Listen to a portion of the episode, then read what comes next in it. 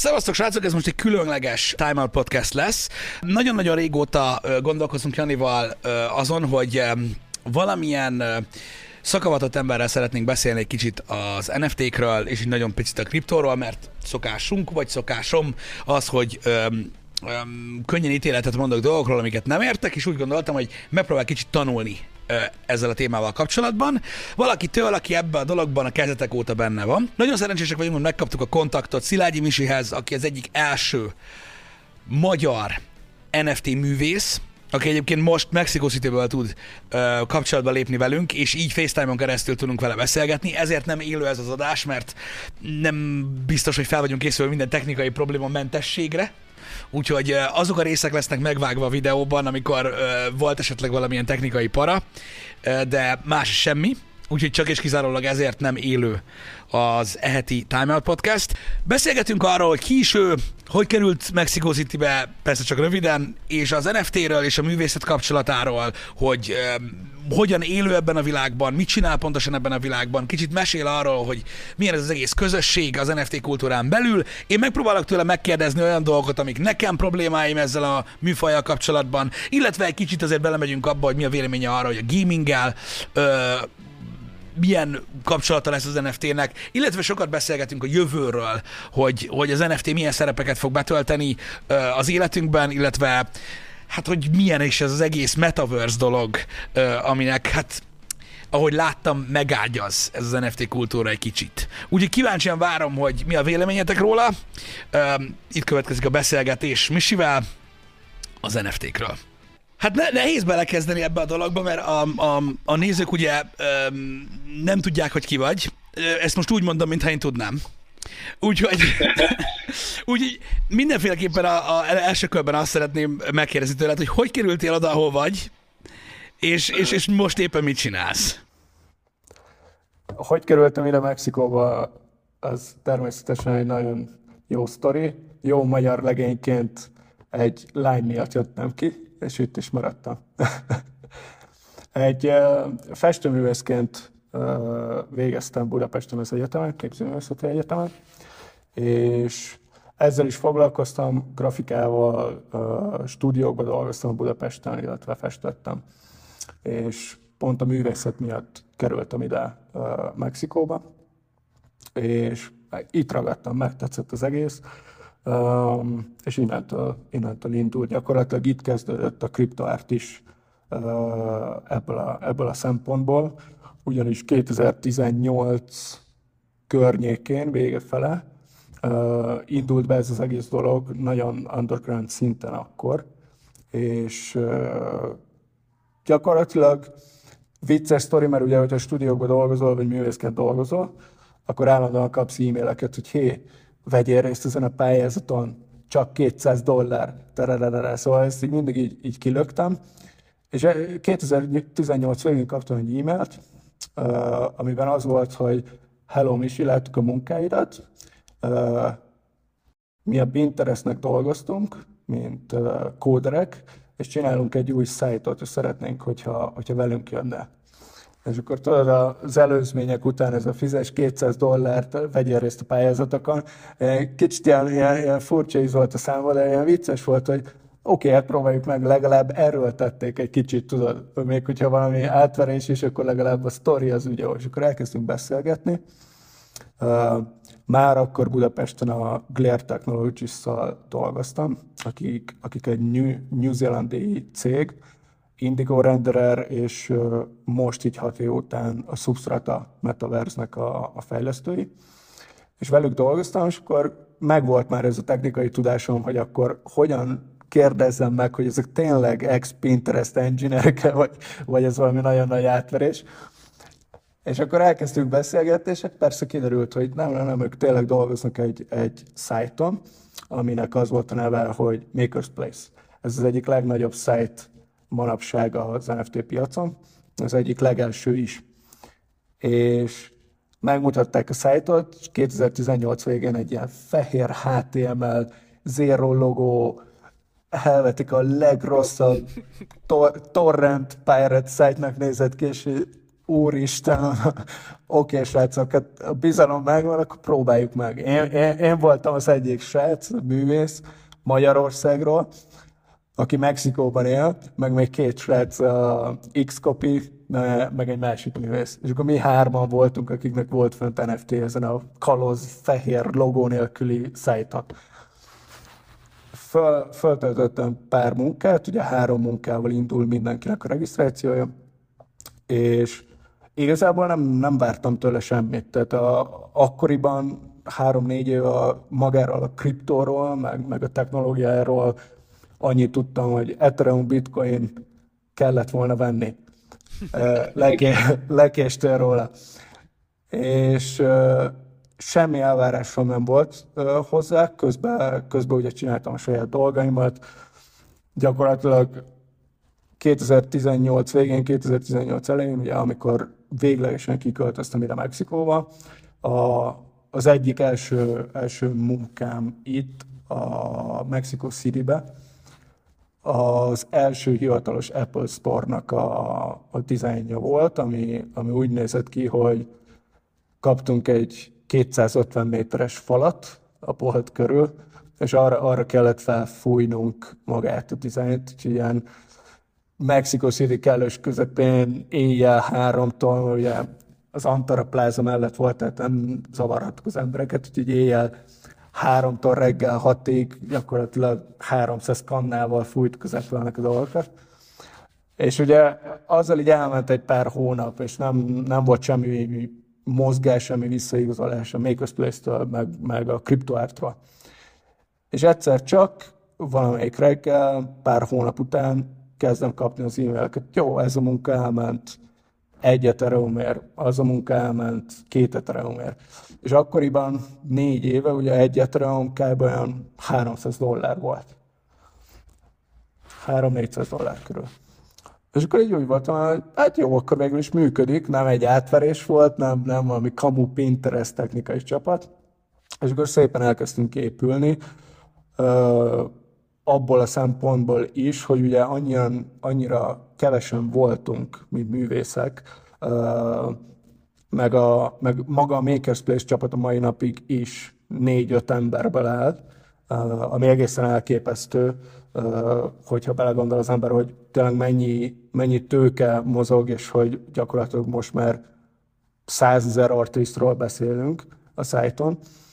És ugye lett egy, lett egy nagyon jó baráti kapcsolatunk az artistokkal is, akik kezdtek, illetve az egész csapattal, és lehetőségünk volt arra, hogy hogy talán segítsünk nekik abban a szempontból. Az én első kifogásom az volt, hogy tök jó, hogy elment ez a pár munka, viszont nincsen logó. Én, mint graphic designer, de engem az nagyon zavar, tehát azért tényleg hihet, majdnem Comic Sans volt a szájton. És ki, nagyon, nagyon idegesített, úgyhogy elkezdtünk erről beszélgetni, és egy olyan másfél-két hónap múlva fogadtak egy egy graphic designert, és akkor segítségünkkel meg lett az első logó, a szájton a betűk végre nem Comic Sans volt, szóval egy egészen, egészen rendben tudtuk tenni a dolgot, és utána így elindult. De, de lassacskán, szóval jöttek, a, jöttek az artistok, kezdtek feltöltődni munkákkal, nem olyan munkákkal, ami, amire azt mondanám, hogy fú, de nagyon minőségi volt, tehát tényleg ez a inkább azt lehetett érezni, hogy senki nem hisz ebbe, és akkor jó, én festegetek otthon, meg ez, meg az, és akkor fölmegy. De az elmúlt, elmúlt két-három évben ugye a, a konkurens platformok megjelenésével egészen elképesztően fölmentek a dolgok. Nem csak, nem csak ugye a valuta, a kriptovaluta, ami fölment, hanem, hanem a művészek, akik, akik följöttek, a, a munkák minősége, az, hogy mennyien vannak, egészen elképesztő ívet ment ebből a szempontból. És jelenleg ugye pont azon kacagtam, hogy láttam egy, nem nagyon követem az otthoni történéseket, de pont azon kacagtam, hogy láttam egy cikket, hogy a Kis Miklós haveromról valaki írta, hogy az első kriptoartist Magyarországon. Szeretlek, imádlak, Mikikém? Nem te vagy az. de, de mostanság, amúgy érdekes módon három évig nem nagyon láttam magyar művészeket, nagyon a, kriptoárba, és az elmúlt, elmúlt egy-másfél évben kezdem látni az embereket, akik jönnek fel ugyanúgy a Makers Place-re, Super Rare-re uh, Magyarországról. Érdekes módon ugye senki nem valamiért ez itt nincs bennünk, mint ország, hogy párhuzamot mondjak Mexikóval, itt mindenki nagyon büszke. Tehát, hogyha valaki mexikói fel van valahol, mindenki támogat mindenkit. Nagyon nehéz levadászni a magyar kriptoartisztokat, mert hogy csak a névről tudom, hogy, hogy ők magyarok, minden angolul van, minden nagyon profi, de valamiért ez itt nincs nagyon éreztelve. De, de egészen, egészen tehetséges embereket látok mostanában, akik feljönnek, és jelen pillanatban ugye ez a, most már a negyedik éve, hogy, hogy a Makers Place csapattal uh, vagyok, és most már jelenleg olyan uh, kategóriában, hogy kurátorként is működök a szájton, azaz uh, normális esetben, hogyha nincsen egy meghívód ezekre a szájtokra, akkor beküldöd, beküldöd ugye a munkáidat, videót magadról, és, és akkor egy olyan kellemes év várakozás után 50-50, hogy felvesznek el, vagy nem. Szóval nagyon, nagyon-nagyon kemény a, az elbírál, elbírálása most már a dolgoknak.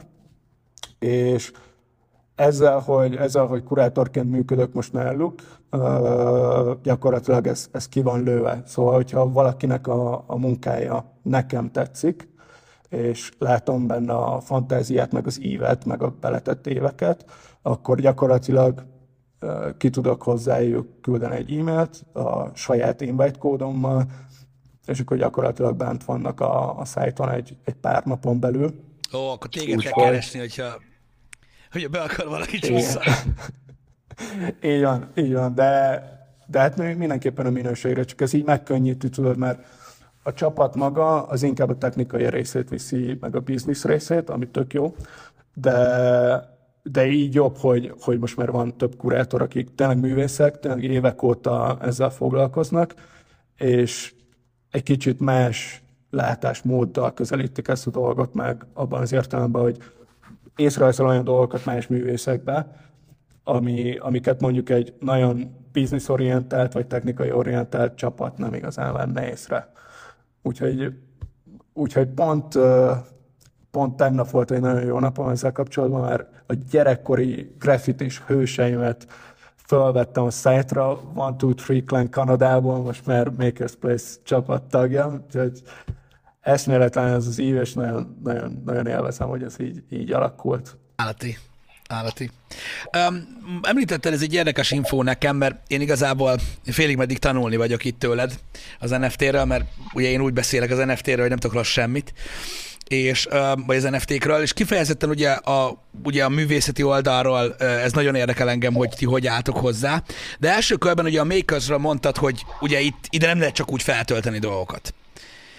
Viszont vannak olyan platformok, ahova igen. Igen. És az a baj, hogy, hogy, hogy a legtöbben egyébként ezeken a platformokon néznek szét először legalábbis itthon, és az alapján ítélik meg ezt az egész, hogy is mondjam, műfajt. Ugye itt az NFT-kkel kapcsolatban sok kritika éri mostanában az NFT-ket.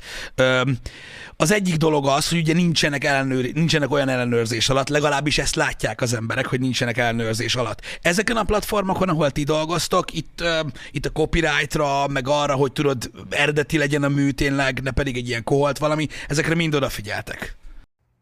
Így van, így van.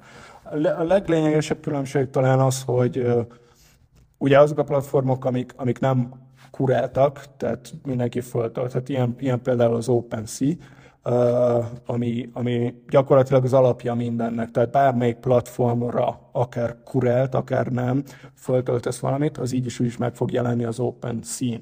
Uh, oh. Úgy, úgy, kell, úgy, úgy gondolja az OpenSea-re, mint, mint az NFT-k Amazonjára.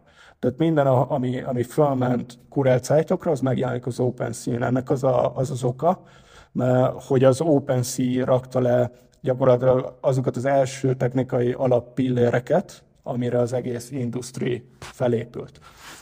Szóval egy, egy gyűjtő oldalként működik, de, de nem feltétlenül kell egy olyan platformon lenned, ami kurált, hogyha NFT-ket szeretnél csinálni. Mindegyiknek megvan az előnye, a hátránya, gyakorlatilag ha kurált platformokról beszélünk, akkor az előny az az, hogy többért tudod értékesíteni a művészetedet, ugyanis nehéz bejutni, viszont a collector base, a gyűjtők már ott vannak, és tudják, hogy nem mindenki kerülhet be az ilyen szájtokra, tehát valószínűleg az, amit csinálsz, és mondjuk egy per egyes NFT, nem pedig egy sorozat, azzal valószínűleg több pénzt tudsz keresni. OpenSea viszont annyiban jó, hogy technikai szintről beszélünk, hogyha valaki felmegy, és mondjuk van egy olyan projekted, amire, amiben van 10.000 artwork, akkor csak egyszer kell 100 dollárt fizetned az OpenSea-nek, és utána ingyen mintelheted. A mintelés egyenlő feltölteni kicsit lebutítva a blockchainre a, a, a, az alkotásaidat, Viszont a kurált szájtokon ez nem így van. Tehát egy mindegyik másik technikai formátumon működik, mindegyik feltöltéshez neked gas feed kell fizetned, ami gyakorlatilag egy olyan um, kisebb összegű befektetése feltöltésre, ami lehetővé teszi, hogy a munkád megjelenjen a blockchainen. Ezt az OpenSea technikailag megoldotta úgy, hogy csak egyszer kell fizetned 100 dollárt, és utána annyit töltesz fel, amennyit akarsz. Hm. Meg hát nyilván ott ugye nincs az a procedúra, amit mondtál, hogy ugye a kurátor el kell fogadjon, vagy el kell teljen egy év. Így van. Uh-huh. Így van, így van. Az nincs. Uh, OpenSea-vel gyakorlatilag, hogyha, hogyha valaki először felmegy, akkor azt látod, hogy, hogy nem, nem olyan munkák vannak fönt, ami egy per egyesek leginkább, hanem nagy sorozatszámú munkák vannak fönt. És uh, gyakorlatilag ez lett a, az OpenSea-nek az alapja az NFT kultúrán belül. Tehát én is most uh, lancsoltam egy projektet, OpenSea, a 256 projekt, ami 256 egyedi egy per egyes munka, aminek, aminek gyakorlatilag egy kulcsként működik, uh, aki, aki kollektel egyet a 256-ból. Az az NFT, az első kollektoroknak gyakorlatilag egy kulcsként fog működni. A Substrata Metaverse-be hogy be tudjanak menni a múzeumomba, illetve a VIP termekbe. Oh. Úgyhogy gyakorlatilag az NFT-k, mint olyan, most már úgy kell elképzelni, hogy igazából csak egy, egy frontend valami, aminek a, a művészet, zene adja az alapot, ugye, viszont minden most már kezd átmenni a metaverzek felé. Tehát ha megnézed, az Adidas csinált most egy NFT droppot, ami, ami egy több sorozat számú NFT drop, viszont ugyanúgy metaverse backelt, ami annyit jelent, hogyha, hogyha veszel tőlük egy NFT-t, ugyanúgy, mint tőlem, akkor ez egy kulcsként fog működni, hogy be tudj menni egy metaverse-be, ami egy teljesen új világot jelent. Nyilván Adidas épít magának egy teljesen új világot, tehát nem szorul rá egy third party uh, metaverse-re, Viszont, viszont minden szempontból ez a jövő. A reklám, a produktok területén, a, a saját avatarok területén. Olyan, hogyha talán a nézőknek így nagyon egyszerűen visszavezetve, mint hogyha, mint hogyha leül valaki a PS5 elé otthon, játszani, vannak különböző skinjeid, felhúzod, és akkor egy kicsit másképp mozogsz mondjuk egy, egy online csatába. Ugyanez a metaverse csak nincsen berakva egy boxba, ami, ami egy játék, hanem gyakorlatilag azt csinálsz, amit akarsz. És ez ugyanúgy VR-ba, ugyanúgy számítógépen működik. Úgyhogy az elkövetkezendő két-három évben azt fogjuk látni, hogy olyan, olyan nagy márkák, mint a Nike, Adidas, PlayStation, olyan collectible NFT itemeket fog, fognak rakni a metaverse amiket csak azok az emberek érnek el, akik most befektetnek ezekbe, ezekbe a kulcsokba. Tehát azt mondod, hogy, hogy, tehát, hogy a te véleményed szerint abszolút elkerülhetetlen, hogy ezt, hogy ezt a legtöbb márka elkezdje használni, ezt a fajta marketinget például. Így van. Így van, ezt látjuk most. És, és mivel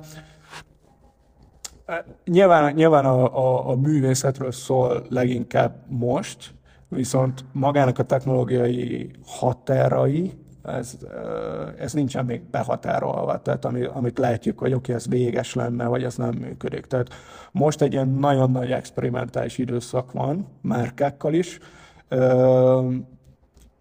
és gyakorlatilag minden, minden most fektetődik le, úgymond, akár az Adidasról, akár a Nike-ról beszélünk, nincsen behatárolva, azért mindenki kísérletezget, hogy mi lehet. Úgyhogy most látjuk azokat a folyamatokat, amikre mondjuk négy-öt év múlva visszagondolva elég érdekes lesz, és káoszosnak fog tűnni, ugyanúgy, mint amikor az internet először megjelent. Ugye voltak a szkeptikusok, hogy soha ne vásárolj bankkártyával interneten. Puff, eltelt öt év, nézd meg, mindenki vásárolja. Ugyan, ugyanezt fog történni. És azt mondod, hogy ez a, ez, mert ugye látod te is, hogy, hogy vannak ellen, ö, ellentétes vélemények, Őszintén szóval nekem is vannak egyébként, mármint olyan szinten, hogy tudod, a művészeti részét teljesen értem, erről majd még beszélgetünk, de nekem is megvannak az aggájaim ezzel kapcsolatban. Mit gondolsz, mi, tehát szerinted mi az alapja annak, hogy, hogy az emberek nem akarják elfogadni ezt a rendszert? Mitől félnek? Szerintem egyszerűen túlságosan bele vagyunk ragadva ebbe a ebbe a fizikális realitásba. Ö, abból a szempontból, hogy ha, ha mondjuk csak művészetről beszélünk, ugye hozzá vannak szokva az emberek, hogy olyan, hogy digitális művészet, és személyes tapasztalatom szerint, mint graphic designer, aki Budapesttől kezdve Los Angelesbe is dolgozott, nem egy igazán megbecsült szakma volt. Na, tehát, e, hogy mondjam, volt egy ügyfél, kellett valamit csinálni, és akkor nem úgy voltál számon tartva, hogy a digitális művész úr, aki ezt most meg fogja csinálni, hanem, hanem van rá egy órát, haver, 2000 dollár, nyomjuk, nyomjuk, nyomjuk, mert hogy a stúdiónak ugye megvan egy napi limitje, hogy mennyit kell, mennyit kell termelni. Szóval nem, nem digitális Rembrandtokról beszélünk, és ez szerintem így nagyon beleragadt, és ez is az a vízhang, amit, amit hallunk az NFT community-be, hogy mennyire, mennyire hálásak a művészek. Nem, és nem feltétlenül arra, hogy úristen, most csináltam félmillió dollárt, és hogy mekkora király vagyok, hanem tényleg így a négy évet végig követve, így Twitteren, meg Discordon, ahol a legtöbb, legtöbb NFT-vel kapcsolatos dolog történik, egyszerűen az a, az a fajta pozitivitás, amit digitális artistok éreznek, hogy például iráni, iráni srácok, vagy pakisztáni srácok, hogy úristen, eladtam egy fotómat 500 dollárért, az az 500 dollár neki megváltoztatja az életét. Tehát eh, nekünk annyira nem, de Iránban, hogyha, hogyha valaki keres egy ethereumot 4000 dollárt, az azt jelenti, hogy majdnem egy évig él. No problem. És, és ezt meg tudja csinálni a, a, a, a művészetéből, az valami egészen elképesztő dolog neki. Meg úgy általában a digitális művészeknek.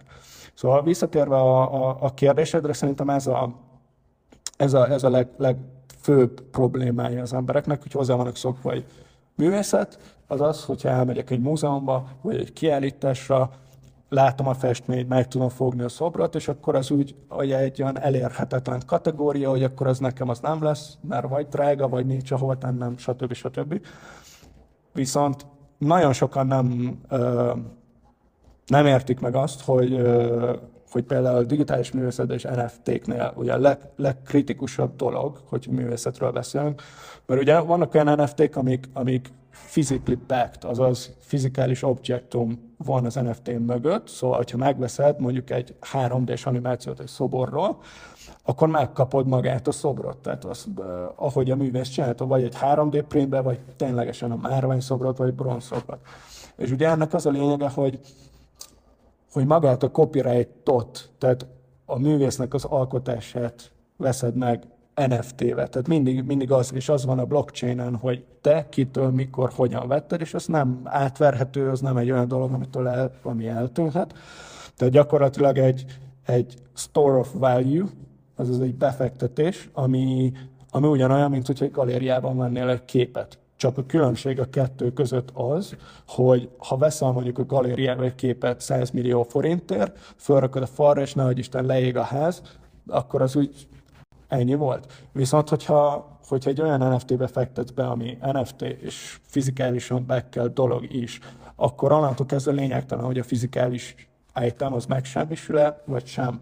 Mert hogy az értéke az maga az NFT, és hogyha egy per egyes NFT-kről beszélünk, akkor annak az értéke csak növekedni fog, ahogy az artist értéke növekedik. Főleg, hogyha olyan NFT-kről beszélünk, amik mondjuk az első megjelenés, azaz amikor az artist mintelte az első munkáját a blockchain-en, mindig azok a leg, legértékesebbek ebből a szempontból. A, a, a vásárlói oldalról egyébként azt mondom, azt tökéletesen megértem, hogy a digitális művészeket ö, így módon nagyon tudják támogatni, és a példák is, amiket mondtál, gyakorlatilag ezt képviselik, és a művészetet támogatni kell.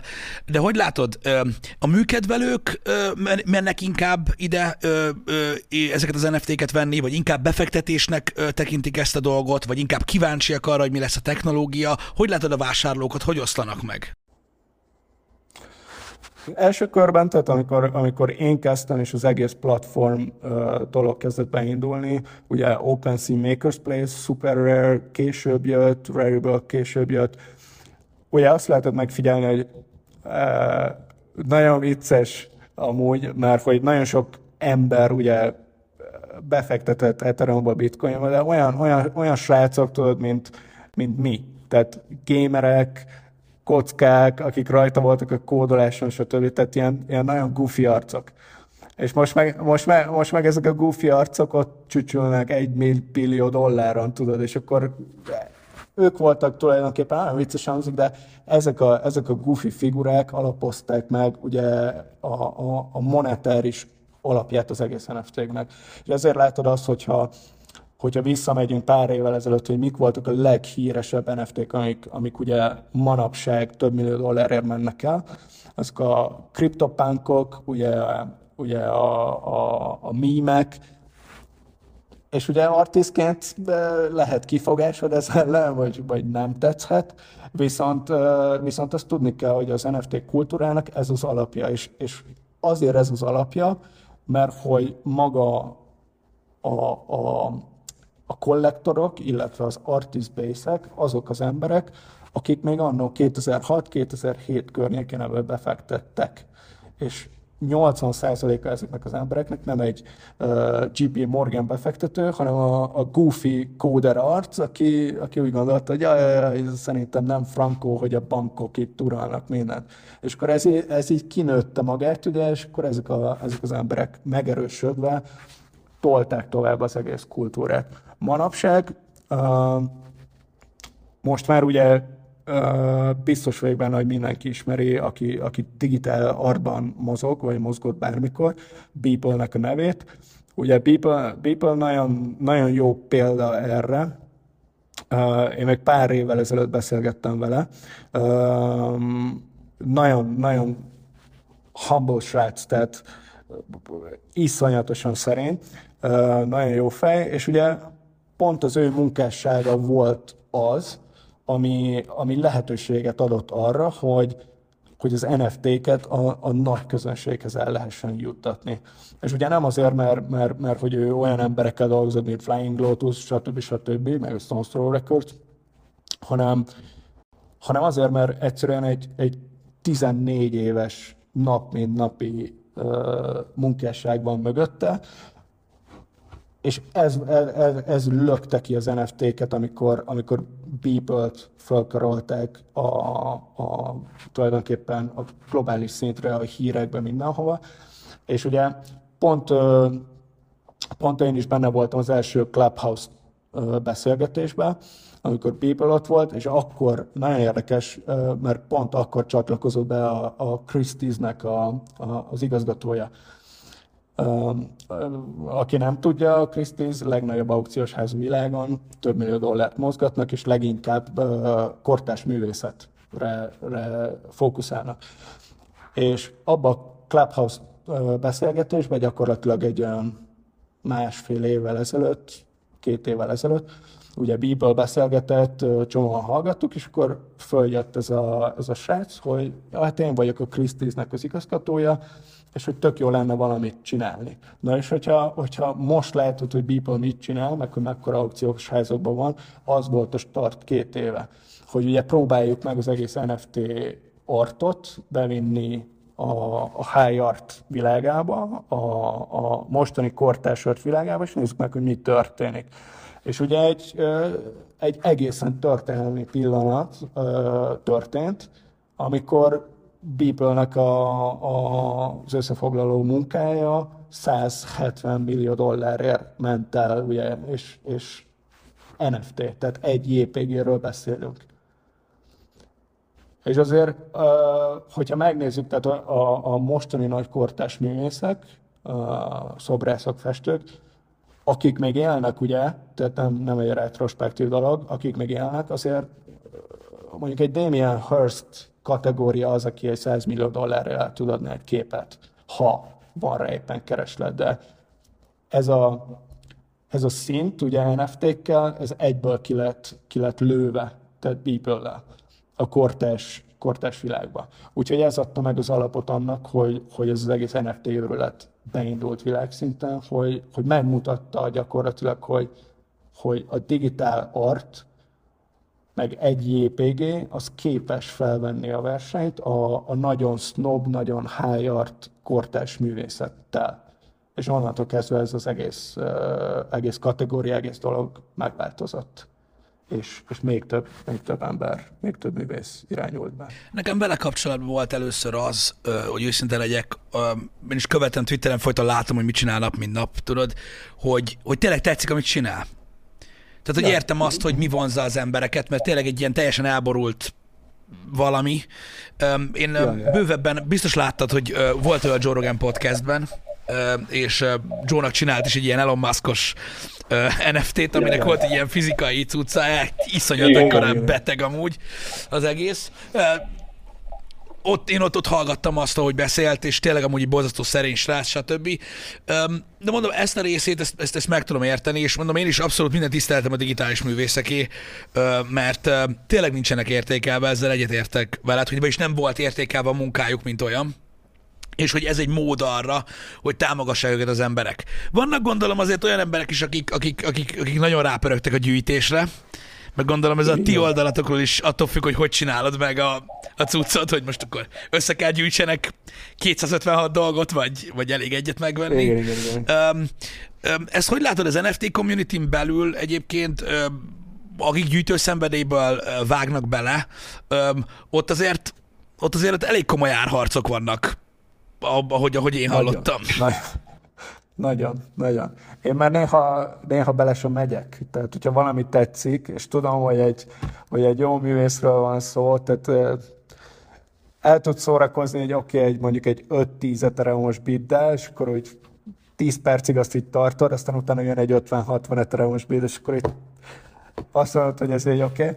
De csak hogy, csak hogy egy kis perspektívát tudjak neked adni erről, van egy, van egy nagyon komoly kollektorom, és vele beszélgettem, hogy mégis azért mik a, mik a kritériumok nála, például, hogy, hogy mi az, ami, ami azt mondja, hogy jó, akkor most gyűjtök egyet ettől, a, ettől az artisztól. És ő mondta, hogy gyakorlatilag még mielőtt szóba állna a művésszel, vagy egyáltalán küldene neki egy üzenetet Twitteren, vagy, vagy, vagy adna egy bidet a, a munkájára, azt egy ilyen fél éves megfigyelés és előkészület veszi, veszi elejét, azaz, hogy tényleg minden le van csekkol, hogy jó, website, Instagram, Twitter, munkák, uh, milyen díjai vannak, ténylegesen hol dolgoztál, uh, miket tettél le az asztalra, stb. stb. És akkor ezek az információk alapján van eldöntve, vagy jó, akkor uh, veszek tőled egy munkát, vagy nem. Tehát, hogy befektetés szinten mennyire vagy jó. És uh, szóval, szóval nem egy ilyen a, ami kívülről látszik, hogy a nagy összegek mozognak, és akkor biztos ez csak így mindenki hasonlítőszerűen gyűjtöget, ez nem így van. Tehát amikor egy, egy per egyes NFT-kről beszélünk, akkor egy nagyon komoly uh, háttérmunka van ott a kollektor részéről, hogy, hogy, hogy lássák egyszerűen, hogy mióta vagy a színben, mit tettél le eddig az asztalra, Ugye vannak most már olyan websájtok, ahol be tudod írni a, a művésznek a nevét, ugye a wallet address alapján, és akkor ott szépen kilistázza az értékeidet, hogy mennyi NFT-t adtál el, mennyi az összes bevételed, hogyan néznek ki a statisztikáid. Úgyhogy, úgyhogy egészen komoly. A, a, a másik része ugye pedig a, a nagyobb projektek, tehát amikor több ezres sorozatszámról beszélünk. Talán az egyik legjobb példa erre, ami a közelmúltban volt, ugye Obey Giant, Shepard Ferry, street artist, uh, kiadott egy 8000 példányszámos NFT-t, ugyanúgy OpenSea, és és gyakorlatilag 24 óra alatt az egész elfogyott. És ott ugye nem arról van szó, hogy már utána kell nézni, hogy ki ez az artist, mert ugye neki a neve már megvan, viszont ott arról szólt, hogy ezek egy olyan uh, lehetőségek, ezek a nagyobb sorozatszámú NFT-k, hogy nagyon olcsón indul, tehát hogyha szerencséd van, akkor tudsz egyet venni, és utána, mivel egy nagy művésszel már mögötte, azt már gyakorlatilag viheted a bankba, hogy egy éven belül gyakorlatilag négy-ötszöröse, vagy akár tízszerese lesz az ára ennek. És ugye ezek, ezek, ezek a projektek ugyanúgy Obénál is gyakorlatilag az ő kis mintáiból, meg a, meg a munkásságából kiszedett minták alapján egy beprogramozott AI mixelte össze ezt a 8000 darabot. Tehát ezek hiába nagy sorozatszám, mégis egy per egyes dolgokról beszélni. Tehát egyedi mindegyik, és úgy érted? Egy, így van, egyedi mindegyik, és talán a, a legérdekesebb ebben, hogy ugye művész szempontból, tehát hagyományos művész szempontból, mint mondjuk egy festő vagy egy szobrász, ez így nagyon furán hangzik, hogy, hogy értékelni egy olyan művészi alkotást, amit mondjuk egy mesterséges intelligencia generált. Mert hogy akkor abban mi a művészet. De, de ugyanúgy, hogyha meg belegondolunk, akkor az NFT meg a blockchain az csak technológiai alapú. Tehát az, amikor mondjuk egy ilyen kaliberű művész azt mondja, hogy jó, a saját mintáimból uh, generáltatok egy mesterséges intelligenciával 8000 sorozatszámos dolgot, az ebből a felfogásból és nézőpontból igenis nagyon, nagyon elfogadható, mint művészet az NFT szénában, mert hogy technológiai alapú az egész. Tehát ez egy gyakorlatilag a mesterséges intelligencia ebből a szempontból csak egy kiterjesztése magának a blockchain technológiának, ami, ami ugyancsak visszagyűrűz a magába az artba. Szóval ez a, ez, a, ez, a, ez a két nagyon fontos irányzat van NFT-kben már évek óta, a nagy példányszem, ami, ami, ami befektetésként tekinthető, főleg, hogyha nagy nevekről van szó, illetve, illetve az egy per egyes egyedi NFT-k, amik ugye külön, külön művészektől jönnek. És hát gondolom, hogy ezért is, hogy elmondtad, hogy utánad néznek, hogy ugye, mint ahogy a, a úgymond a hagyományos művészetben is ugye főleg azt számít, hogy kikészítette a képet, azt határozza meg az értékét, így, így el is hiszem, hogy mielőtt befektetnek nagy pénzt, ugye utánatok néznek, hogy ti mit értek, mint művészek. Igen.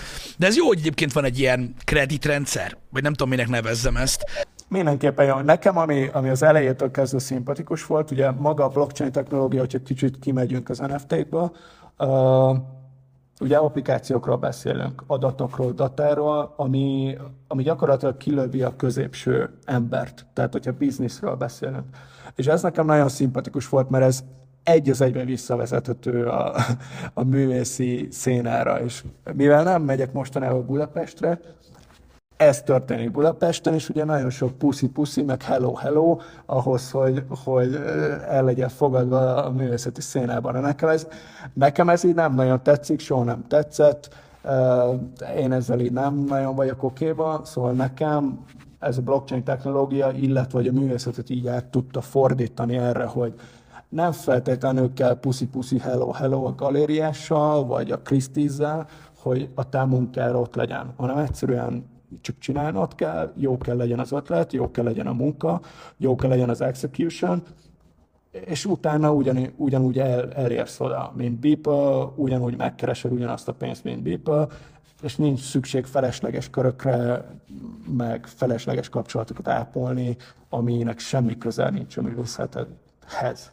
És ezt szerintem nagyon, nagyon sokan amúgy nem értik meg még, még Európában, mert ugye maga a blockchain meg NFT inkább Amerika, Kína és Mexikó meg Dél-Amerika. Tehát jelenleg a, a, a monetáris központja a, a kriptóknak, az Puerto Rico, ami itt van nem messze Mexikótól, mert az összes amerikai idejön, mert hogy annyira levitte Puerto Rico a taxot a kriptóra, hogy egyszerűen ez lett a, a központja. Európában ezt még nagyon nem értik, ellenzik, ellenőrizni akarják, és főleg galéria szinten nem, nem értékelik. Ugye én itt mindig azt szoktam mondani, hogyha beszélgetek valakivel, hogy, hogy viccesen, hogy a galériások, meg a mozik, meg az egész zeneipar még nem tudja, hogy igazából már meghaltak.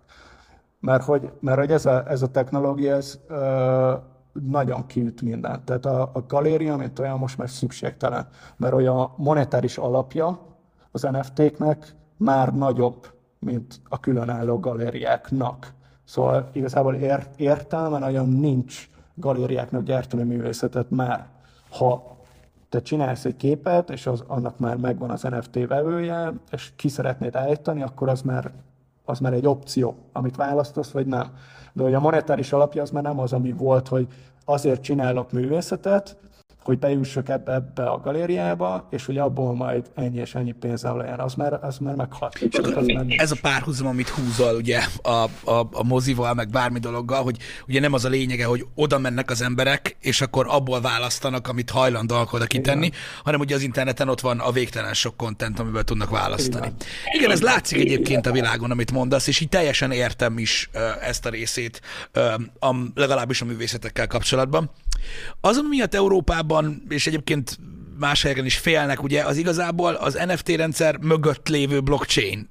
Attól félnek még mindig az emberek, mert hát most nem tudom, a véleményedre kíváncsi vagyok, hogy ugye, hát itt a, a blockchainnek, amivel, amivel támadják a blockchain, pénzmosás, ö, nagyon jól működik váltságdíjnak, mert ugye nem lehet annyira jól követni, ö, stb., hogy, hogy a, a, a community hogy áll ehhez? Tehát mi, mi a ti álláspontotok így ezzel kapcsolatban? Én azt mondom, hogy igazából mindenre tudsz negatív dolgot mondani. Tudod, tehát hogyha, hogyha mondjuk akarsz, most voltam nemrég Amerikában, egészen elképesztő, bemész a Walmartba, srácot szívja a jointot, és vásárolja az AK-47-es gépfegyvert. Mint hogyha semmi nem történne nekem, ez magyar számban egy kicsit gyanús.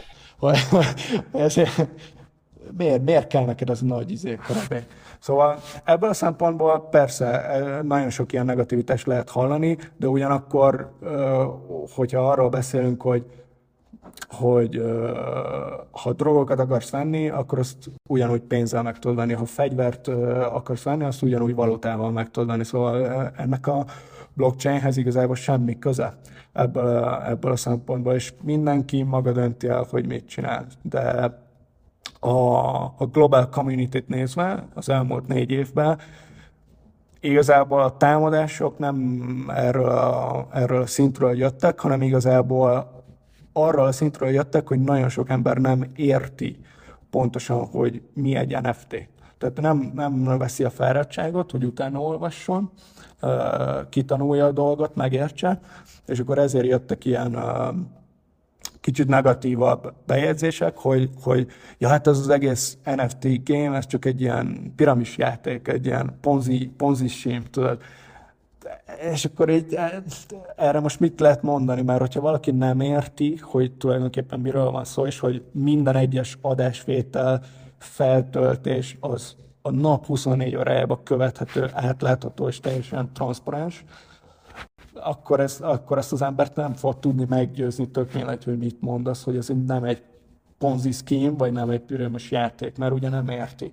És Szóval ebből a szempontból negativitás nem látok egyáltalán. A community az az arton van rajta nagyon, meg, meg a technológián. Tehát a metaverse, és főleg most, hogy bejöttek az utóbbi években a nagyobb márkák, Adidas, Nike, Puma, ez szerintem validálja is az egész dolgot kifele, hogy valószínűleg egy, egy az itt több billió dolláros vállalat valószínűleg nem fog belépni egy Ponzi scheme meg egy uh, piramis játékba. Tudod? Tehát ez így, ez így validálja kifele a dolgokat, és az, akinek ez tetszik, és, uh, és részese akar lenni, az, annak semmi uh, gát nincs, nincs előtte, hogy ennek részese tudjon lenni. Az egyetlen egy gát jelenleg, meg évek óta ugye csak a magyar szempontokat figyelembe véve, az az, hogy sajnos tudnod kell angolul kommunikálni. Nyilván, hogy, hogy ennek részese tudjál lenni, mert, mert a magyar community gyakorlatilag 20 emberből állhat. Annak fele, aki 2007 óta otthon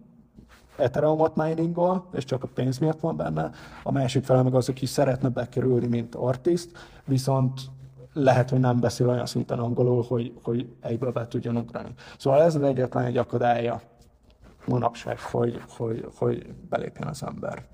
Én megmondom őszintén, hogy én is például egy olyan ember vagyok, aki, aki szeret nagyon, nagyon, nagyon sokat beszélni az NFT-kről, meg, hogy, meg, hogy, meg, hogy, meg azokról a részeiről, amik szerintem, tudod, kicsit ilyen ingoványosabb uh, dolgok. Én mondom, a művészeti oldalát azt teljesen értem. Ugye a többi felhasználás meg ugye kezd beszivárogni, ugye, vagy próbál beszivárogni a mi világunkba egy kicsit, tudod, a videójátékiparba, stb. Igen. stb. És tudod, úgy állok ezzel a dologgal, hogy, hogy hogy nekem is megvan a véleményem. Érted? Tehát, hogy nekem, de nyilván benne van az, azért is beszélgetünk, hogy, hogy tanuljak erről a dologról egy kicsit, és ne ezzel a gyökér agyammal álljak neki, tudod, mikor hasonló témákról van szó.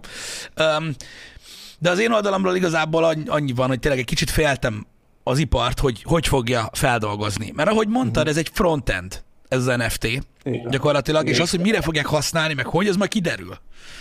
Tudod? Igen. És mi, mi most egy kicsit félünk, és azt látjuk, hogy jelenleg a, a gaming communityben nagyon erős a, ez a backlash, tudod? Tehát, hogy mm. nagyon mérges lesz mindenki, mikor valaki bejelenti, hogy NFT-kkel fog dolgozni, de nagyon, és akkor gyorsan mindenki visszaszívja. Hogy á, inkább nem, á, inkább nem, á, inkább nem. És nem tudom, mi lesz ennek a vége. Hogy, hogy most valószínűleg lesz, aki így is úgy is át fogja passzírozni, gondolom én, és akkor majd meglátjuk, mire lesz jó. Um, te hogy látod, hogy, hogy a gaming iparban öm, lehet ennek az egésznek egy olyan jövője, ami, ami, nem lesz, ami nem lesz egy lehúzás? Ha érted, miről beszélek? Értem. Szerintem, um, szerintem én pont, pont pár napja beszélgettem erről valakivel. Ugye van egy uh, NFT részről van egy nagyon nagy kollektor, aki, aki az első NFT gémet csinálja most, abból a, olyan szempontból, hogy ne úgy képzeld el, hogy nem, nem PS5-ös grafika, hanem tényleg nem egy, nem egy, na, nem egy nagyon olyan dolog, amit a grafika miatt játszol, viszont megvan a monetáris alapja, megvan a szisztémája, megvan az NFT jellege. Viszont még mindig nagyon benne van ebbe az NFT kapszulába. És ugye, tehát csak hogy egy kicsit globálisabbra helyezzük a témát, ugye 91-2 környéken, amikor megjelent az első PlayStation, ugye kivel ment szembe? A Nintendo-val. Most mindenki, aki, aki akkor véleményt formált a Sony-val szemben, az azt mondta, hogy ez így akkora bukta lesz, gyerekek, hogy olyan még nem volt a világon, mert hogy a Nintendo-nak egyszerűen akkora hatalma volt, hogy elképzelhetetlen volt az, hogy jön valaki, és akkor letaszítja őket a trónra. És ugye jött a Playstation, és az első dolog, amivel ugye kijöttek, az egy teljesen formabontó dolog volt, hogy ugye CD alapú játékok, nagyobb, nagyobb pitrendszer, rezgő joystick, és olyan, olyan játékok, ugye a Sony Japan Studio-tól, amik, amik egészen meghatározók voltak, más, más look, más feel, más gameplay.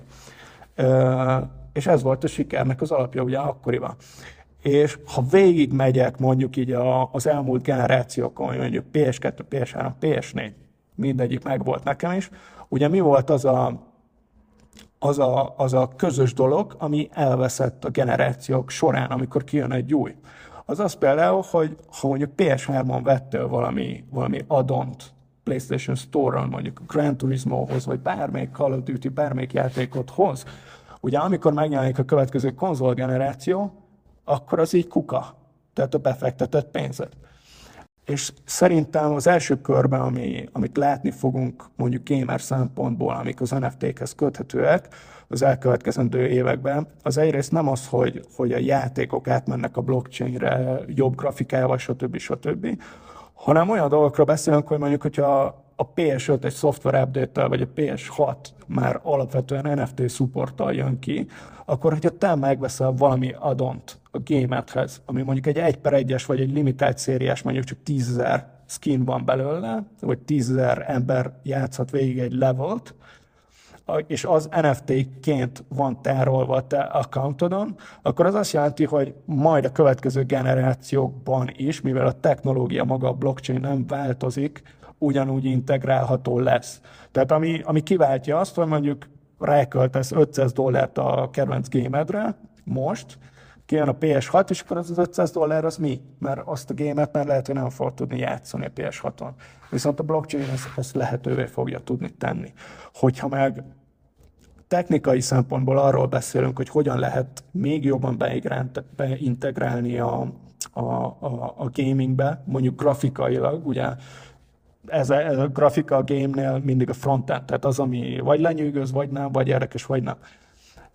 Viszont, hogyha a blockchainre tesszük rá ebből a szempontból, akkor gyakorlatilag ugyanúgy, mint a bányászásnál, nem arról beszélünk, hogy egyetlen egy darab különálló PS5 kell legyen a legbikább a világon, hogy neked a legjobb grafikát nyújtsa, hanem arról beszélünk, hogy jó, van egy, van egy node rendszer, több millió számítógéppel a világon, a blockchainen összekötve, ami annyit jelent, hogy gyakorlatilag csak a kódot kell deployolni arra a blockchainre, és akkor ott van 10 millió PS5 energiája, amit téged ki tud szolgálni, hogyha megvan a, a kellő internetsebességed. És akkor gyakorlatilag a limitet, ami, ami technológiailag a grafikát neked behatárolta, berakta egy boxba, hogy ez a generáció most ezt tudja, és akkor vagy tetszik, vagy nem, az így ki van lőve. És egy folyamatos ö, olyan generációról beszélhetünk, ami fejleszthető és nem kell hozzá egy, egy különálló tévé alatti boxod legyen, hanem csak egy accountod, vagy csak egy walleted a blockchainen, amivel elérhetővé válnak ezek a szolgáltatások.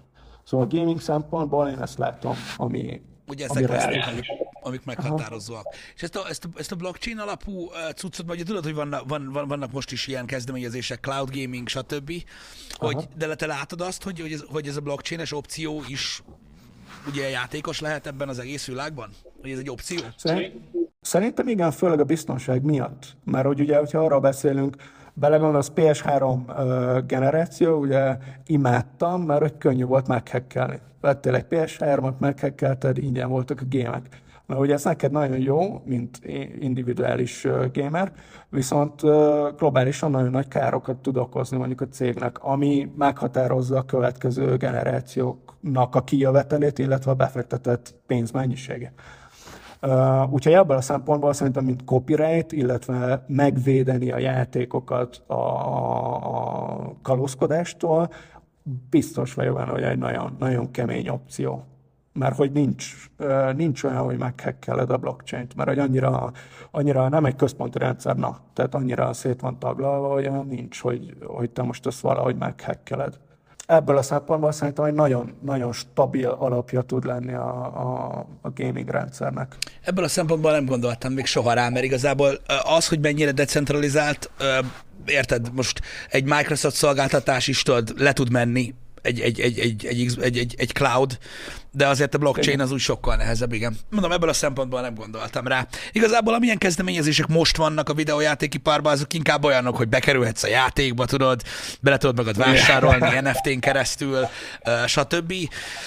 Ah, nem tudom, hogy, hogy, hogy, hogy mi lesz a vége. Annak idején, amikor tudod, a mikrotranszakciók kora eljött a videójátékokba, ahogy mondtad az addonok, hogy megveszel magadnak egy skin, stb. az, az, az, egy, az egy nehéz tíz év volt, mire ott sikerült, tudod, kihújjon a, a nagyon lehúzott téma, stb. Nem tudom, mi lesz most. Most, most még egyelőre azt látjuk, hogy, hogy, hogy a közvéleménytől jobban félnek a, a gyártók, de én is úgy érzem, hogy te mondod, hogy sajnos nem fogjuk tudni ezt elkerülni. Nem, szerintem se. De egy kicsit azért kíváncsi is vagyok, amúgy megmondom őszintén. Ezért volt jó egyébként annak idején, hogy a mobil platform volt az, ami egy ilyen teszt platformja volt, öm, mielőtt bemászott a, a nagy videójátékokba. Ott meg már ez úgy, mint a gép, nem? Igen, igen, igen, igen. Ez egy eléggé gyakori dolog. Igen, szerintem el, elkerülhetetlen lesz, viszont, viszont tényleg ez, ez szerintem egy, egy nagyon fontos szempontja ennek a dolognak. Ha belegondolsz, ugye, ha gamingről beszélünk, nem csak arról beszélünk, hogy jó, leülünk játszani, hanem, hanem vannak olyan játékok egyszerűen, amik, amik, amiknek gyakorlatilag kulturális követése van. Tehát például egy Final Fantasy franchise. Tehát ott, ott, ott, ott gyakorlatilag nem csak egy videójátékról beszélünk, hanem egy olyan franchise-ról, ami meghatározta a japán pop kultúrát úgy, ahogy van, és meghatározta magát a filmipart is. Tehát, és vannak olyan produktok, mint bábúk, játékok, különböző itemek, amik, amik gyűjthetőek. Szóval ha, ha nem is egy olyan uh, utópiáról beszélünk, hogy most blockchain-en fog menni a PlayStation, uh, tán, tán, tán, hanem csak arról, hogy ezek a, ezek a collectors itemek lesznek elérhetőek NFT-be, akkor már ugyanazt a párhuzamot meg tudjuk hozni, uh, mint a művészettel. Tehát, hogy ha már megvetted az NFT-t, és megkapod a fizikális dolgot mellé, akkor már tök mindegy, hogy a fizikális dolog 5 vagy 10 év múlva megsemmisül. Az eredeti vásárlásod, az NFT, az ugyanúgy meg fogja őrizni az értékét.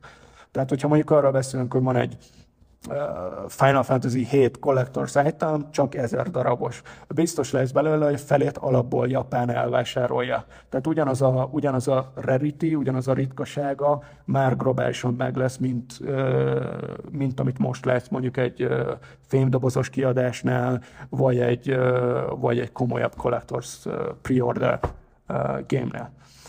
Szóval ebből, ebből a szempontból szerintem ez lesz a, a legvalószínűbb, és, és ez lesz a legvalószínűbb, amit látni fogunk az első körben, hogy, hogy ezt az értéket fogják hozzáadni. Semmi nem fog változni szerintem abban, amit mi látunk, mint, mint vásárló.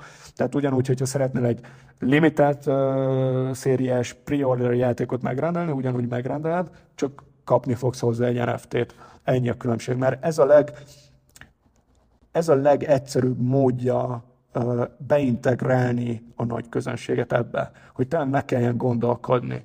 Tehát, hogyha most mondjuk megnézzünk egy, egy, egy tranzakciót jelenleg a blockchain-en, hogyha én akarok fizetni valakinek a munkájáért, vagy valakinek küldenék pénzt a blockchain-en, akkor ez a rettentően egyszerűen megvan oldva, egyszerűbb, mint a, mint a bankom Magyarországon, Fölveszem a telefonomat, beszkennelek egy QR kódot, beírom, hogy mennyi ethereumot szeretnék küldeni, és 10 másodpercen belül ott van.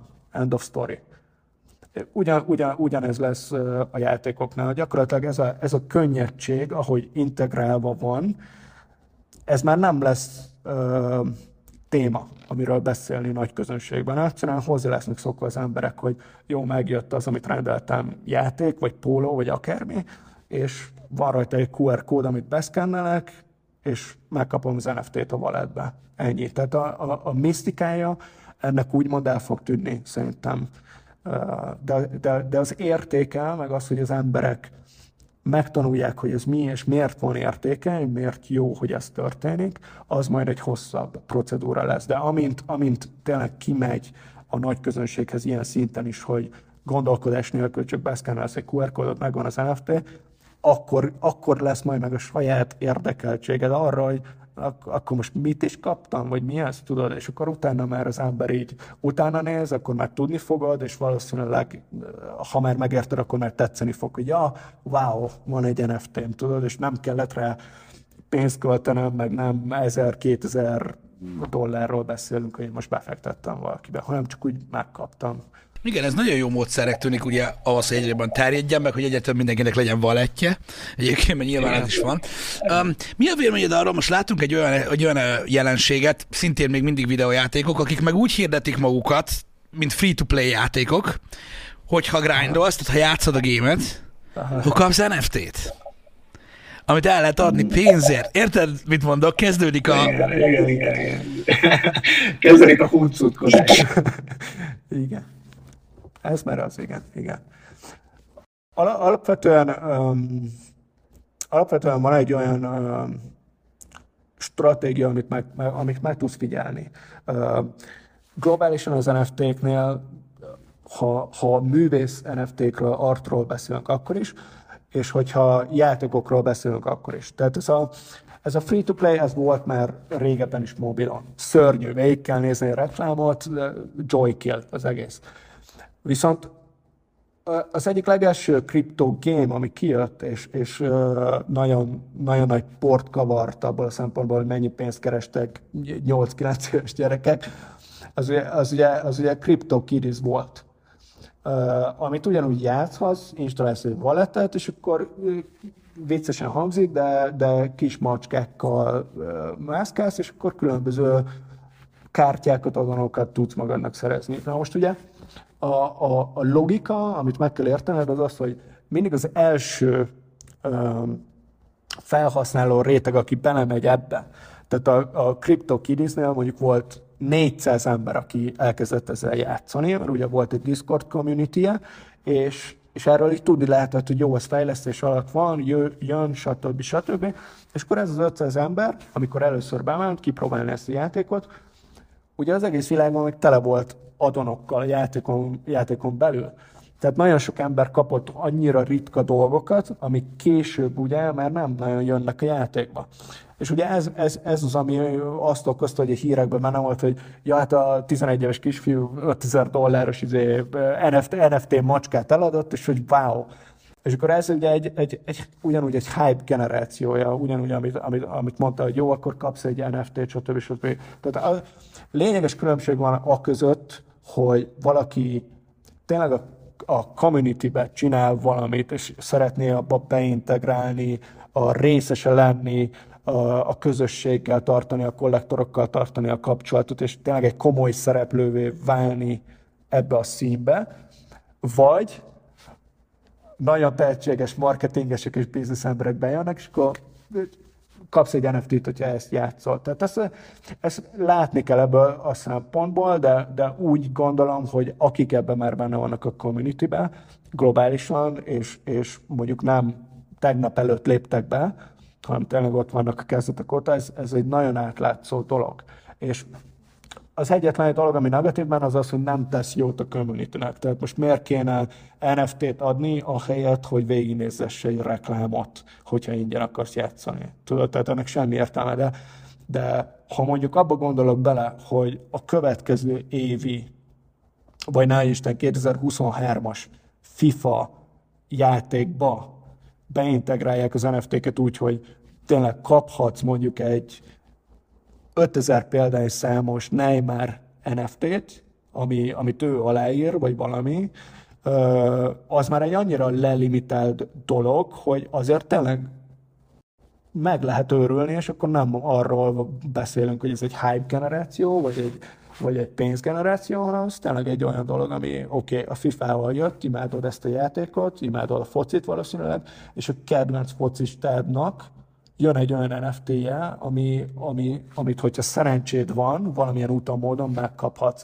És akkor ez tényleg egyenesen, arányosan egy kollektor nem lehet. De az, hogy most XY csináld ezt, jelzd ezt, és akkor kapsz egy NFT-t, annak nincs igazán értéke. Tehát magának az NFT-nek az egy technológia. Tehát hogyha, hogyha nem raksz hozzá értéket, vagy, vagy te nem képviselsz értéket, akkor annak nincs értéke. Tehát az, hogy van egy NFT, az nem jelent semmit. Az a, az a lényeg, hogy az az NFT az, az, az kitől van, mit reprezentál, vagy melyik, melyik kollekciónak a része, vagy mi volt az eredeti terv arra, hogy ez az NFT elkészüljön. Hogy van-e valami hozzáadott értéke. Mert ugye copyrightot veszel, de ez ugyanolyan, mint, mint hogyha bemész egy galériába, mondjuk 500 forintért tudsz venni valakitől egy, egy printet, ami mondjuk 100 ezer példányszámos print, meg ugyanabban az 500 forintban be tudsz menni a spárba, veszel egy, egy, egy chipset, és akkor van benne egy matrica. Na most melyik ugyanaz az árkategória, melyik képvisel több értéket? Nyilván a print, amit az artist csinált. Szóval ez, ez, ez, ez egy folyamat lesz hogy lerője. Tehát ez egy, ez egy folyamat lesz, amire az embereknek a nagy többsége ö, megérti és megtanulja, hogy, hogy miért jó egy NFT, mit képvisel, és hogy mire kell figyelni, hogyha NFT-kről beszélünk. Az, hogy egy nagy cég vagy egy játék adnak egy, egy NFT-t, aminek semmi értéke nincs, csak azért, hogy legyen, az, az csak egy marketing kampány, semmi más. Menő most az NFT, úgyhogy felülünk igen. erre. Igen, igen, igen. Nekem, igen. nekem azt a részét nem kell megmagyarázni, sajnos, sajnos rettentő sok mindegy gyűjtök én is, és uh, remélem, hogy az NFT nem olyan dolog lesz, amit egyszer gyűjteni fogok, most katasztrófa lenne. Uh, alapvetően... Hát most, most, már, most már késő, mert most már küldök egyet neked. Oh. Hát nagyon szépen köszönöm, de hogyha ezzel lefertőző, végem van. Mondjuk legalább annyi van, Biztos, tudod, hogy, biztos. figyelj, legalább annyi van, hogy most gyakorlatilag otthonról ki, ki, ki lett üldözve minden, amit gyűjtök, most már lassan innen is ki lesz, mert tele van vele minden, az legalább nem látszik, tudod, így titokban, titokban ott van. Tényleg valóságnak látod, hogy a Metaverse-ben egyszer én én majd ott fogom mutogatni a dolgaimat? Tehát, hogy ez, ez tényleg, mert tudod, én, én is nyitott vagyok a jövőre, meg így hallom ezt a Metaverse-t, de így tudod, úgy még mindig ott van, hogy aha, biztos. Én szerintem a, a, a legnagyobb uh, akadály, amivel, amivel most állunk szembe, az nem technológiai, hanem, hanem gyakorlatilag humán. Tehát, hogy megvan már, megvan már a technológia, hogy be tudj menni, csinálj ott egy műsor, például ugyanígy tudnánk ott beszélgetni, és akkor emberek jönnek a világ akármelyik pontjáról, nincsen size limit, ott beszélgetünk, és tudnak hallgatni minket élőben. Viszont a, a legnagyobb barrier az tényleg humán, tehát hogy hogy tudsz, hogy tudsz behelyezni ugye egy embert egy metaverse vagy tényleg gesen, tehát azt érezze, hogy, hogy ő ott van. Mert ugye van a, van a VR, tök jó fölveszed, viszont az csak egy érzékszerv, tehát úgy látod, mint hogyha ott lennél, de nem igazán vagy ott, tehát nem tudsz úgy mozogni, nem tudsz úgy interakcióba lépni a dolgokkal, szóval ez, ez, a legnagyobb gát most arra, hogy, hogy ezt ténylegesen úgy el tudjuk készíteni a jövőben, hogy, hogy az használható legyen úgy, ahogy a neve is diktálja, ugye Metaverse. Um, nem, nem mennék nagyon, nagyon cyberbe, de, de tényleg, tehát hogyha, hogyha megnézed azt, hogy Elon Musk most mit csinál ezzel a, az agybeültető csippel, most tehát ez engem olyan sokként ért annó, hogy, hogy azt mondtam, hogy oké, okay, hát akkor, akkor tényleg minden lehet. Tehát, hogyha, hogyha ez lehet, akkor minden lehet. Um, Tudtam, hogy ezt fogod mondani a, egyébként. Hát de nem, de hát ez a legközelebbi, ez a, ez a legközelebbi ahhoz, hogy most hogyan, hogyan tudsz úgy kapcsolatba lépni egy emberrel, és ő ezt nagyon, nagyon jól amúgy levezette, hogy, hogy az, hogy mi beszélünk, vagy képelünk, vagy a telefonon csinálunk valamit, annak egy nagyon, nagyon korlátozott ugye, adat átviteli sebessége van, amit időben mérünk, vagy, vagy bárhogy máshogy, de, de elveszik az adat. Tehát maga a kommunikáció, még a beszéd is hiába próbálod úgy megfogalmazni, hogy az töviről hegyire reprezentálja azt a képet, ami a fejedben van, nem lehet. Tehát, hogyha ez a, ez a beültetett kis chip, hogyha mondjuk mind a kettőnknek van lehetővé teszi azt, hogy én egy képet egy gondolatot átrakjak úgy a fejedbe, hogy te is egy képet lehetsz, mint én, akkor arról, hogy erről beszélgetni kelljen, az már megszűnik, mert hogy ugyanaz a, a, a vibe neked is, mint nekem. Szóval a metaverse szerintem az ilyen fajta technológiák lesznek azok, amik, amik lehetővé teszik tényleg azt, hogy, hogy az ember úgy becsatlakozzon ebbe, hogy nem érez limitet azaz nem csak, a, nem csak egy VR szemüveggel elhiteti a szemet, hogy ténylegesen ott vagyok, hanem, hanem mondjuk egy ilyen chippel és egy VR szemüveggel úgy tudsz bemenni, hogy már érzed a dolgokat, amiket ott megfogsz, vagy tudsz tenni venni. Mert ugye az, hogy érzel egy, az, hogy érzel, az, az, hogy érzel egy dolgot, az csak egy elektromos impulzus mondjuk az úgyadon, és azt lehet generálni egy ilyen csippel az agyadba.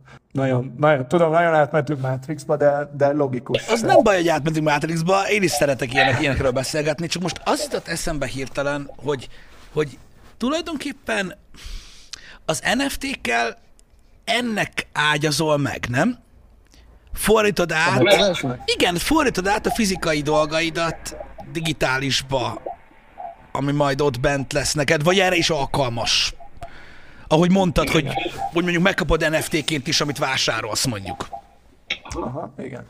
Erre, nézd, az a, az a legérdekesebb, hogy ugye beszéltünk arról, hogy, hogy a legnagyobb kollektorok, akik, akik vásárolnak és benne vannak a, a community-be, azok goofy arcok, kóderek, gamerek, akik ebbe belefektettek elő.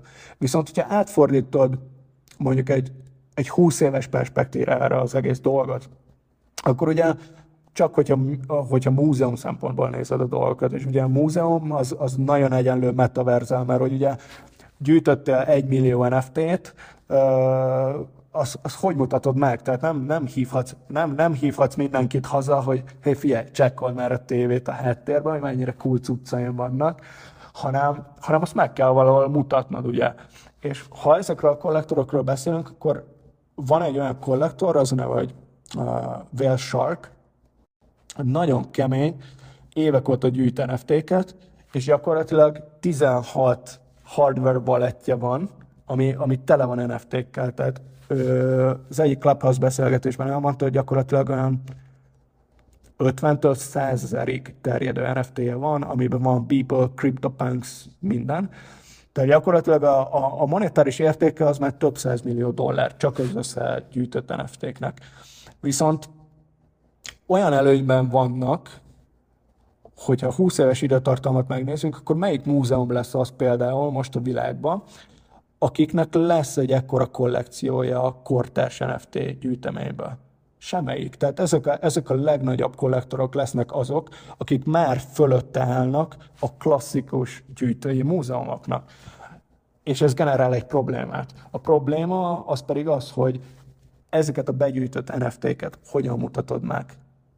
Tehát még, még hogyha pénzt is akarsz visszagenerálni ebből, az azt jelenti, hogy meg kell mutatnod ugyanúgy egy hagyományos felfogásba, egy galériába, egy, egy, egy bevételi díja, hogy az emberek bejöjjenek és megnézzék. De ezt nem, tehát tízezer OLED panelt fölösleges elhelyezni mondjuk egy, egy fizikális múzeumban, hogy ezeket mind meg tud mutatni. Ennek a legegyszerűbb módja az a metaverse hogy ott építesz egy nagy múzeumot, ami alapvetően ingyenes, tehát bárki be tud jönni a metaverse-be, körül tud járkálni, meg tudja nézni, és akkor ott el majd eldöntöd, hogy lesznek-e olyan részek a múzeumodban, vagy a, vagy a parcelledának is uh, földenen, amiket szeretnéd, hogy mondjuk fizetős legyen, vagy szeretnéd, hogy ugyanúgy, ahogy én csináltam a 256-os projektben, hogy csak az jöhet be bizonyos részekbe, aki, aki ezt, ezt megvette. Szóval maga, maga, gyű, maga a gyűjtés egy problémát generál, és a metaverse a leg, legegyszerűbb megoldás erre a problémára jelenleg. Világos. Világos. Nem, nagyon, nagyon, nagyon durva, amit mondasz így a metaverzel kapcsolatban. Mondom, ebbe a részébe én így nem gondoltam bele. Biztos, hogy biztos, hogy érdekes egy világ lesz, de azt már most látom egyébként, hogy tudod, például vannak, akik nyomják ezt a VR chatet például, ami egy ilyen végtelen egyszerű cucc, tudod, felrakod a kis VR headsetet, mindenféle ilyen hót egyszerű figura, és annyi, hogy ott jönnek össze dumálni, meg biliárdoznak, meg hullámvasutaznak, meg mit tudom én. És ott például én látom az embereken még egy ilyen nagyon egyszerű formában is, hogy egy csomóan például fizetnek művészeknek, hogy tudod, hogy tervezzenek nekik valami egyedi külsőt, hogy, hogy nem mindenki Igen. úgy nézzen ki, mint egy South Park figura, tudod, hanem hogy... és, és, ja, és, és hajlandóak rá, úgyhogy, úgyhogy biztos vagyok benne, hogy tudod, amennyi, tehát ahogy megyünk át ebbe, és egyre, egyre, egyre népszerűbb lesz az egész dolog, mindenki az egyediségre fog törekedni azon belül. Igen. Igen. És akkor megint az van, hogy előnyben vannak azok az emberek, akik már évek óta ezt csinálják, a többiek meg majd szívják a fogukat, mi? Igen, de hát ezért beszélgetünk erről, hogy mindenki most be tudjon be tudjon csatlakozni ebbe. Figyelj, de hogyha belegondolsz, az, hogyha, hogyha bejön az, amiről beszélsz, hogy a gyártók, a márkák egy-két limitált cucc mellé mhm. adnak NFT-t, lesz NFT, de akkor kell, kell egy wallet. Ha lesz egy walleted, és az NFT fog érni valamit, lesz egy kis kriptód, akkor ugye mindenki behúzol ebbe a dologba. Igen. Igazából. utána meg lehet menni vásárolni. Igen, hát e, e, erre, erre, erre nem lehet minden mit mondani, ez tényleg így van. Tehát ez egy, ez egy természetes folyamata a dolgoknak szerintem. Tehát még, még nem látjuk a végét, ebből a szempontból mondtam azt, hogy, hogy négy-öt év múlva visszanézve erre az időpontra, meg amikor most beszélgetünk erről, tényleg kicsit olyan lesz, mint most, amikor visszanézel, ahogy az internet kezdődött. Tehát biztos láttál te is uh, archívumokat róla, hogy milyenek voltak az első websájtok. Szörnyű, szörnyű, tízezer gif, villogó, minden. Tehát ez van most. Ez, a, ez, ez, ez kell megérteni, hogy ez van most. Hogy mindenki, mindenki próbálja lerakni az alapjait a, az egész communitynek. A, a, az art, művészet, zene, videó, NFT alapok már le vannak rakva. Tehát azok, azok már sziklaszilárdak, az nem fog elmozdulni. Viszont a metaverzeknél különböző alapok vannak még, és az egész brand integrációra még nagyon különböző alapok vannak. Tehát amiket mi, mint a community nem, nem igazán tudunk befolyásolni, csak valameddig, mert ugye Adidas-szal nem nagyon lehet direkt tárgyalni, hogy figyelj, szerintünk ezt meg azt kéne. Tehát ott mindig, mindig amikor brandekről beszélünk, ott ugye egy, egy monopóliumról beszélünk, aki bejön valamibe, ami új, ami hype, 100-200 millió dollárral, és akkor azt csinál, amit szeretne, és a, ami neki működik, és ami a community is működik, ez majd elválik az időben, azt majd össze lehet hozni. És akkor azt megteremti az alapot arra, hogy a következő generációs brandek, vagy új brandek, reklámanyagok hogyan jönnek be. Szóval ezt, ezt látjuk most, ez, ez teremtődik most meg ezekkel a, ezekkel a lépésekkel, amit, amit látsz az NFT világába. A, nem félted ezt az egész dolgot, mint a kriptót, mint az NFT-t attól, hogy ugye kontroll alá akarják húzni? Nézd, én szerintem nem. Tehát uh, én úgy gondolok erre, hogy, hogy hogy nem például, amikor az Európai Unió kiadott egy ilyen határozatot, hogy valószínűleg az Európai Uniós állampolgároknak ö, meg kell mutatni, hogy mennyi kriptójuk van a walletjükbe. Na most ez, tehát ez egy olyan volt, hogy, hogy akkor úgy, úgy elindítottam a, az állampolgársági kérelmemet Mexikóba, mert, mert én ezt nem, nem szeretném, és nem azért, hogy, hogy, hogy valaki tudja, hogy mondjuk mennyi kripton van, vagy hogy miket tárolok, hanem egyszerűen nem, nem tartom korrektnek, és tudom, hogy egy olyan, olyan ö, felfogásból jön, ami egyszerűen nem érti a technológiának a, a lényegét. Szóval én azt gondolom, hogy, hogy ettől nem kell félni, illetve nem kell megpróbálni kontrollálni, mert gyakorlatilag, hogyha van 200 millió dollár a Ethereum-ba, így is, úgy is, hogyha abból el szeretnél menni a boltba vásárolni, azt le kell hívnod a bankba. Ha meg lehívod a bankba, akkor meg látszani fog, és akkor meg már ugyanúgy fizetsz rá adót. Szóval eh, egy pozitív dolog amúgy, eh, ami, ami, ami nagyon magyar vonatkozású, az az, hogy, hogy gyakorlatilag ott van 14% az adó a, a kriptojövedelemre, ami, ami egy tényleg jó dolog Európában, ha, ha belegondolunk. Úgyhogy, úgyhogy én ettől nem félnék, meg nem hiszem, hogy ezt kontroll alá kell vonni. Um, attól a ponttól kezdve, hogy lehívod a bankba, az ugyanúgy jövedelemként kezelhető, az ugyanúgy adó, adózott jövedelem lesz, szóval nem hiszem, hogy erre extra, extra kontroll kéne.